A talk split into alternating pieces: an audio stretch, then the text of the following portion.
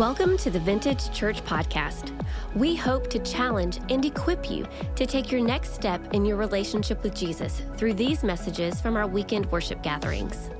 We are so glad you're joining us for our summer series at Vintage Church as we examine the life of Jesus through the eyes and experience of his most beloved disciple, John. We hope that you are curious and committed as we take a closer look at Jesus and reflect on what it means to live and love like him. Today's one of those days, you know, someday it's gonna come time for me to preach and y'all gonna look out and I'm gonna be passed out on the floor. It will not be because I'm slain in the spirit. It will be because I worshiped so hard I passed out. And I know what's gonna happen. Jasmine will step over my lifeless body just to come up here and preach instead of me. I know that's how it will roll. That is exactly what will happen. Ah, how we doing? There's somebody in the room to say, not good, but you just don't feel like you can. Because we're in church, right? I, somebody um, asked me, Casey Roberts asked me she said, how you doing? I said, I'm good. She said, just like Sunday good or really good? Because, you know, that's just, that's our go-to. It doesn't matter what kind of headspace we're really in or what's really going on in our lives. We have this robotic response when somebody asks us how we're doing, don't we? Come on, somebody. Can we hear some truth in the room today? How you doing? Fine? Everything's falling apart? I'm good. because I'm just good at faking it. Because here's the reality life's crazy.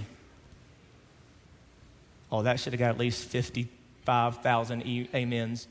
Right? Life's crazy. Can I, it was crazy before Corona. Life is weird and, and life comes at us fast. Come on. Do you ever feel like life just, life comes at us fast? It's crazy how suddenly things can shift in our lives, isn't it? How quick things can change. You ever been blindsided by life? Can we get honest in the room? Have you ever just been blindsided by life? It's not just, sometimes it's not just the things that, that you expect, it's the things that you didn't see coming. It's like in that vicious game of dodgeball when you turn and just as you do, the ball hits you right in the face. You feel like your life is an evil game of dodgeball? and life is just hurling stuff at your head faster than you can move.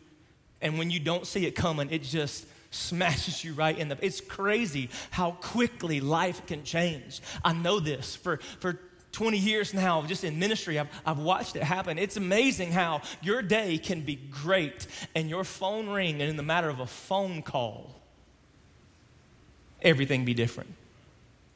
Some of you have had those phone calls. You're going through life and you're going through your day and everything's fine. You're going to work and you're about your normal routine and your phone rings and you pick it up. And when you hang it up, when you hang it up, you know nothing's going to be the same. You ever had one of those moments where just all of a sudden things came and, and in a matter of an instant you look around and be like, what just happened? That's how suddenly life can shift. We all have been experiencing that. I've just been reflecting now that we've been in, in, in, the coronavirus thing for like 12 years. That's what it feels like some days. I remember the day, the week that everything shut down, we had like a staff meeting that week, and our executive pastor slash prophet, Lyle Denton, brought up this coronavirus. I remember thinking, dude, this thing is gonna be nothing. It's not gonna affect our lives. Sorry, Lyle. It's all in a matter of weeks, I mean, a matter of days. It's like overnight, everything changes. And that's a reality of life that I don't think any of us ever get used to. And if you've ever had that happen, then you get like on edge. If you've had one phone call, next thing you know, you're waiting for the next phone call or the next email or the next conversation. Because some of us have not had that happen just a handful of times in our lives, but multiple times in our lives. And it seems like year after year and moment after moment, we get those unexpected phone calls or emails or have those unexpected conversations to where we're constantly living on edge, just bracing ourselves for what is next.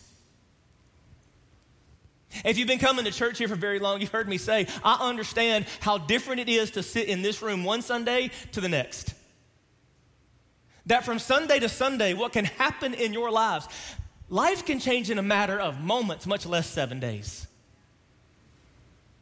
How last Sunday, there's some people, last Sunday you sat in this room and your life looked and felt and was experiencing very different things than you experience right now. That's life. And in no place is this greater on display than in the Gospel of John. Grab your Bible, go to John chapter 14. Because by the time we get into John chapter 14, things have drastically changed for, the, for Jesus and the disciples in just a matter of days. In the, in the last week of Jesus' life, we see evidence of the reality of how quickly things can change. From what happens on on Sunday to what happens on Friday, you're talking about the space between the highest of highs and the lowest of lows could only be six days. On Sunday, that Palm Sunday, Jesus and his disciples, they're on, they're on top of the world. Jesus has just raised Lazarus from the dead, and people are going crazy because when you bring somebody back out of the grave from four days, people think that's a big deal. And when he enters into Jerusalem riding on the back of a borrowed donkey, they're laying palm branches in front of him, a parade fit for a king. And on Sunday, everything felt fantastic. The disciples are riding that high of, man, this is it. Jesus has never been more popular. We have never been in a better position than we are right now. And I believe deeply that a lot of them believe, yes, it's about time. Jesus is going to take his throne. He's going to be the king that we've been waiting for to push away the Roman oppression, reestablish Israel. And Jesus is finally going to step into his fullness. So when they move into the upper room on that Thursday night to celebrate the Passover meal, they're excited. They're eating with joy and smiles on their face. But even in the matter of a meal, things drastically begin to change for the disciples. Even in the middle of the meal, Jesus, Jesus makes it awkward. He gets up in the middle of the meal and he takes off his outer garment and he wraps a towel around his waist and he washes the disciples' feet. And that was kind of the beginning of the transition from, from really fun, having a great time, eating that meal, and then all of a sudden, like Jesus is making it awkward. Kind of like some of our family meals. You're, can, any, can most of us get through a family meal without somebody making it awkward? Everybody's got that one family member, right? That at some point at Thanksgiving ruins it all. If you're like, no, no, it's you, it's you. Jesus, after he washes his feet, he begins to shift. The, the, the tone of the, of the dinner begins to drastically move. Because after he washes the disciples' feet, then he looks at his disciples and says, One of y'all is going to betray me. One of you 12 who have been with me and watched all these things happen and experienced all the miracles that I've done, you're going to betray me. And then he dips a piece of bread in a cup and he hands it to Judas and makes it known to everybody that Judas is going to betray him. But not only is one of you going to betray me, one of you is going to deny me. Peter, you're going to be the one. I know you think you're bold and brave, but before the end of the night, not only are you going to deny me, you're going to deny me three times. You're going to have three opportunities before daylight to declare the relationship that you and I have. But you're not even going to be able to do that to this little girl that you meet in a courtyard. And so you can imagine the tone of the meal is beginning to shift. Jesus, you, you're kind of being Debbie Downer right now, right? We were having this great meal. We just rode into town on a donkey. We got this big parade. We getting our bellies full. And now you're coming at us with all this crazy stuff. And the tone of the whole experience begins to shift just in a, in a matter of minutes. And by the time you get to John chapter 14, verse 1, Jesus can see that having said all that he had said, that so much of the disciples' demeanor has begun to shift. Look at John 14, pick up with verse 1. Jesus says, Do not let your hearts be troubled. We walked into this meal, we stepped into this dinner on the highest of highs, excited about life, grateful for what's going on, and just with this anticipation about what Jesus might do next. Now, somewhere in the middle of the meal, Jesus, he's washed our feet. He's told us that Judas is going to betray him, and Judas has left. And now Peter, he's been, Peter's going to deny Jesus. What, what, what's happening right now? And Jesus is watching the body language of the disciples begin to quickly shift from triumph to troubled. And Jesus notices it. And he says, Do not let your hearts be troubled. He would say it again in verse 27 Do not let your hearts be troubled and do not be afraid. The reason why Jesus is having to ask them or tell them, command them to not be troubled is because he could see that trouble was starting to set in. Because, see, when, when life changes suddenly, when life suddenly shifts from one thing to another, it's easy to let panic sink in. Come on, somebody. When that thing that you didn't see coming all of a sudden becomes your reality, there's a level of panic that begins to set into our spirits. And can I just remind you, go back into chapter 13, verse 33. Jesus not only said, He's going to betray me, He's going to deny me, He also said in verse 33 of chapter 13, My children, I will be with you only a little longer. You will look for me, and just as I told the Jews, so I tell you now, where I am going, you, ne- you cannot come. So Jesus stops the meal and says, You will betray, you will deny, and then I'm leaving, and where I'm going, you can't come. It's like, Jesus, what's happening right now? What are you talking about? And I think Jesus can see in the demeanor of the disciples that all that they're being told, all the reality that something, something, see, when they would step out of the upper room, nothing would ever be the same. They walked up into the upper room to celebrate the Jewish Passover meal together, not knowing that when they would step out of the upper room, nothing would ever be the same. Because they would go straight from the upper room to the Garden of Gethsemane where Jesus would be arrested, and what would unfold over the next several hours would turn their entire world upside down. In a matter of moments, life can shift. And if you're not prepared for it, if you don't know how to push back the panic, the panic will get the best of you. Come on. If you don't know how to push back the panic, when life takes that unexpected turn, if you don't know how to push back the panic, panic will win out. Emotions will take control, and your life will derail. And Jesus sees this in their face. He, I think he, Jesus is reading the body language. And he says, Do not let, do, don't let your hearts be troubled. And the good news about our God, He never asks us to do something without telling us how. Our God never demands anything of us that He doesn't equip us to do. That's who God is. When He demands the impossible, He gives us what's necessary to make the impossible possible. Come on, testify somebody. Do not let your hearts be troubled. And sandwiched between those two statements in verse 1 and verse 27, I think Jesus teaches or reminds the disciples of the things necessary that when panic comes, we can push it back. Look what he says. Go to verse 2. John 14, 2. My father's house has many rooms. If that were not so, would I have told you that I am going there to prepare a place for you? And if I go and prepare a place for you, I will come back and take you to be with me, that you may also be where I am going. And you know the way to the place where I am going. He says, Listen, don't be troubled because I'm going to prepare a place for you, a special place, an eternal place. A place that is gonna, that's gonna make everything that you go through now worth it in the end. That the reward will make the struggle worth it.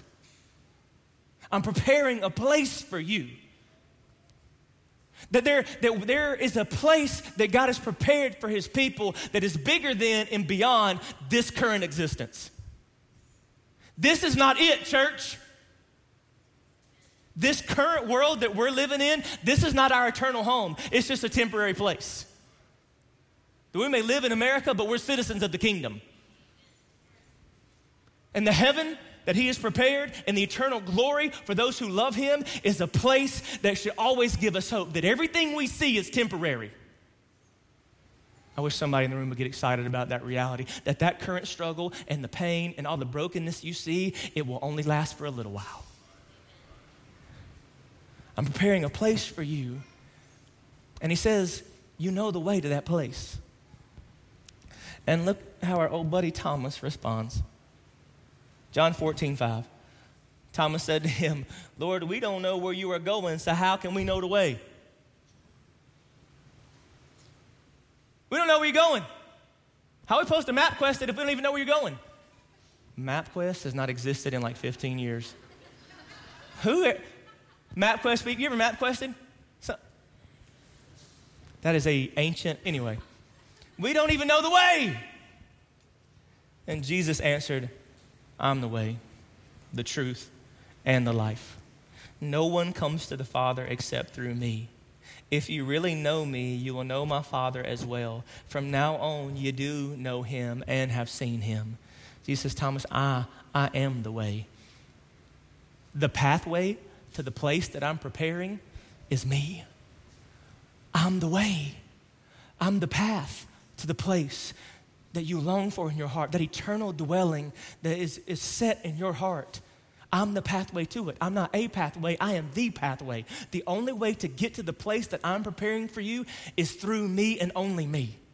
And so when other things come along to try to convince you that there's another place and another pathway, just remember that I am the way, the truth, and the life. That it's only through me that you get to this place that I am preparing for you. And he says, if you really know me, you know the Father as well. And Philip, look how he responds in verse 8. Philip said, Lord, show us the Father, and that will be enough for us. That if we could, if we could just see God, that would be all we would need to push back the panic. And look how Jesus responds, verse 9. Jesus answered, Don't you know me, Philip? Even after I have been among you such a long time, Anyone who has seen me has seen the Father. Jesus says, Do you still not get it? You're asking to see the Father. You not realize that I and the Father are one? That I am God in the flesh? That I may look human, but I'm not just human, I'm also divine?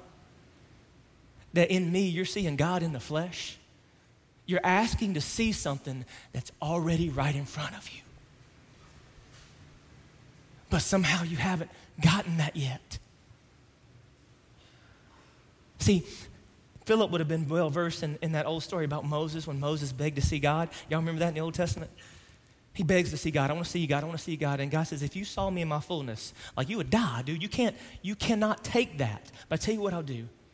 I'll have my place myself in a rock, and I'll let you just get just a glimpse of me. And Moses gets just a glimpse of God, and it so impacts him that it looks like he's aged years and years and years because the glory of God is, is that powerful. And he's looking at Philip and like, you're getting to see something even those people that you admire from the Old Testament never got to see. I am God in the flesh standing before me. So if you need to see God in order to feel hope, I'm right here.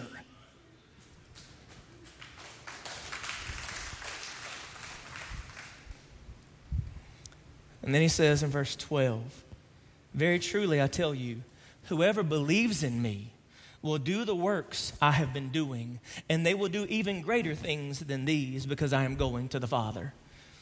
He says, Tell you what, guys, matter of fact, whoever really, truly believes in me will do the things that I've been doing and will see even greater things. Now, this is one of the most, the next couple verses are some of the most manipulated and misunderstood verses in Scripture. He says, if you believe in me, you will continue to do what I have been doing. For the last three and a half years, you have seen what I have been doing. What I have been doing is letting people know that something different has come into the world, that the Messiah is here, that the kingdom of God has come, that I'm ushering in something new. And if you really believe in me, what you will do is keep what I have done moving. You will keep doing what I have been doing. You will keep telling people that the kingdom of God has come, that salvation is here. As a matter of fact, not only will you do it, you'll do it in a greater way than even I had because I've never traveled outside this little bitty circle. But you'll even go beyond this into other nations, into other people groups, and you'll do these great things, letting even more people know about who I am. If you love me, you'll, you'll keep doing what I've been doing. You'll keep telling people about the grace and gospel that is embodied in me. In verse 13, and I will do whatever you ask in my name, so that the Father may be glorified in the Son. You may ask me for anything in my name, and I will do it. Now, that does not mean that you can just say, In Jesus' name, I want a Ferrari. You got to look at it in context. He says, You will do greater things and if you believe in me and love me and follow me, whatever you ask for in my name, for my name, to advance my name, I will resource you in ways that you can't even imagine. That whatever you need to keep doing what I have been doing will be at your disposal. I will equip you, I will empower you, and give you what you need to accomplish the mission that I've given you. That's what he's saying. He's saying when, when you're out there doing the works that I've been doing, advancing the kingdom that I came to establish, and when you need something, I'll make sure you have it. And if it's for the advancement of my kingdom, if you don't have it, you don't need it. I will resource you and equip you to advance the kingdom whose keys I'm giving to you when I leave. Verse 15. He says, If you love me, keep my commands. And I will ask the Father, and he will give you another advocate to help you and be with you forever the Spirit of truth. The world cannot accept him because it neither sees him nor knows him, but you know him, for he lives with you and will be in you. Jesus looks at him and he says, If you love me, keep my commands. And the good news about this is, even before he says this, he gave them an insight into the very command he would expect them to keep. Go back into chapter 13, look at verse 34. Before he calls them to, to follow this command, he gives it to them a new command I give you. Love one another as I have loved you, so you must love one another. And by this, everyone will know that you are my disciples if you love one another. So when Jesus, when, they, when Jesus looks at them and says, If you love me, keep my commands, they don't have to guess. They don't have to go search through the Old Testament to find it. He just he said, if you love me, then let me let me just give you this command: love one another. And don't love each other the way the world loves each other, because the way the world loves each other is not good. It's not even really love. He says, No, love each other the way that I have loved you. The way that you've seen me love you guys is the way I want you guys to love each other. And this would be the hallmark of people who follow me. He says, By this, everyone will know you're my disciples if you come to church. Nope. If you give, nope. If you wear a suit on Sunday and keep butterscotch in your pocket. Now he says, this will how people be, this will be how people know that you love me by the way that you love each other. And I know loving each other is hard. It's so hard you won't be able to do it by yourself. So I'm going to send you an advocate, the Holy Spirit to give you what you need so that you can attempt and fulfill that command to love each other. Because unless the Holy Spirit is working at you, you'll hate each other. You'll fight with each other. You'll work against each other. You'll be jealous of one another. But when the Holy Spirit comes into you and begins to work out all that stuff to settle your identity and understand who you are and who you are in Him, then you actually have the power to love each other the way I've called you to. Verse 23 Jesus replied, Anyone who loves me will obey my teaching, and my Father will love them, and we will come to them and make our home with them. Anyone who does not love me will not obey my teaching. These words you hear are not my own, they belong to the Father who sent me. All this I have spoken while still with you, but the advocate, the Holy Spirit, whom the Father will send in my name, will teach you all things and remind you of everything I have said to you. Verse 27 Peace I leave with you. My peace I give you. I do not give to you as the world gives. Do not let your hearts be troubled. Do not be afraid. So, Jesus, in response to seeing and feeling that his disciples are beginning to panic over the reality that's setting in, When they walked up into that room, everything was great. They were on top of the world. And now all of a sudden, Jesus has said some things that help them realize when they exit this room, nothing's gonna be like it once was. And when things change that drastically and that suddenly, panic is a natural response. And so, what Jesus is choosing to do is speak into them the things necessary to push back the panic. And that's what Jesus is doing. He says, Remember, when we walk out of this room, what you're gonna see unfold is gonna rock your world. Because he knew they were gonna have to watch him get arrested, watch him be beaten, watch him die. They were gonna go through all this stuff. And so Jesus is leveraging this moment to speak the things into them that he hoped that they would hold on to so that they could hold on to hope. He says, Remember, when everything goes sideways, don't forget, I'm preparing a place. A place that won't have the pain and struggle and strife and frustration of this world. Keep the end in mind. There's a place that you're going to be able to live one day where there'll be no tears and there'll be no sadness and there'll be no fear and there'll be no anxiety and there'll be no struggle. Remember that place. And also don't forget, I am the pathway to the place. That place that you want to be, the only way to get there is through me. But in the meantime, remember, you have a purpose. That you need to keep doing what I have been doing. That your purpose is to point people to the pathway so that they too can be in the place. And when you get overwhelmed and feel like that purpose is too much, I'm gonna give you the power that you need to accomplish the purpose of pointing people to the pathway so they can end up in the place. Because I'm going to give you a person, the Holy Spirit, that will not be God beside you, but will be God inside you. And will give you all the strength necessary to overcome anything that this world might throw at you. So, with all that, don't be troubled. Know life has gone from triumph to trouble in a matter of moments for so many of us. And panic is rising up. And I point you to the same things that Jesus spoke into the life of disciples the place, the pathway, the purpose, the power in the person. If you hold on to those things, no matter how suddenly life shifts, you can push back the panic.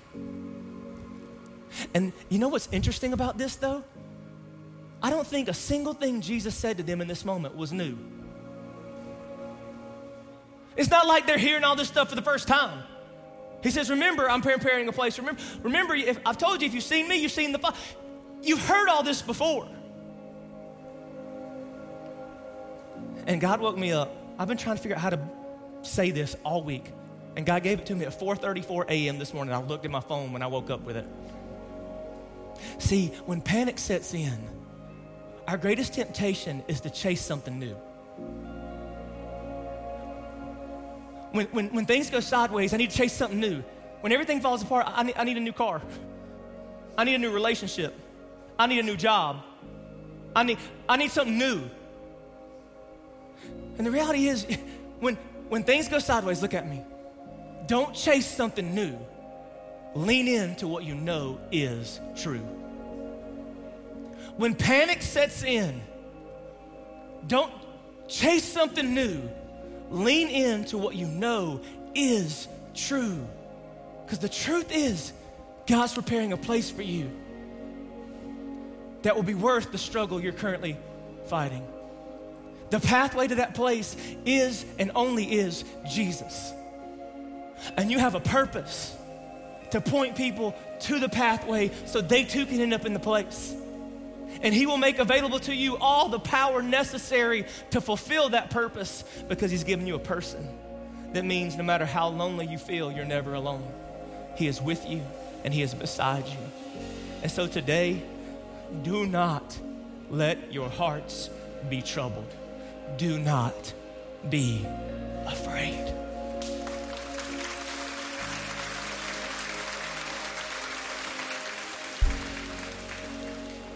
So, Father, I know that there are people within the sound of my voice that stepped in this room heavy hearted, full of anxiety and fear because of the sudden shift in their lives that maybe happened a month ago, a year ago, or two hours ago. And God, I know that panic can so easily begin to set in and consume us, but today, God, we push back the panic by leaning into your promises and knowing what's true. We don't need to chase something new. We don't need anything new. We just need to be reminded of what is true. And you are the way, the truth, and the life. So we lean into you today, God. And we ask you to stir in our hearts. And Lord, I pray that as we worship you this morning, that you begin to push back the panic in the lives of your people. And faith begins to rise up and truth begins to overwhelm us in a way that brings back and restores joy and hope for the future. God, meet with us in this moment. Speak to hearts, change lives. In Jesus' name we pray. Amen. Thanks for listening to the Vintage Church podcast. We hope that what you experience today inspires you to live and love like Jesus. Stay connected with what's happening at Vintage and grow deeper in your faith by downloading the Vintage Church app. Through this app, you have access to sermon notes, upcoming events, devotionals, additional podcasts, and opportunities to connect in community. You can easily download our app by going to app.vintagechurch.net. We hope you join us again soon.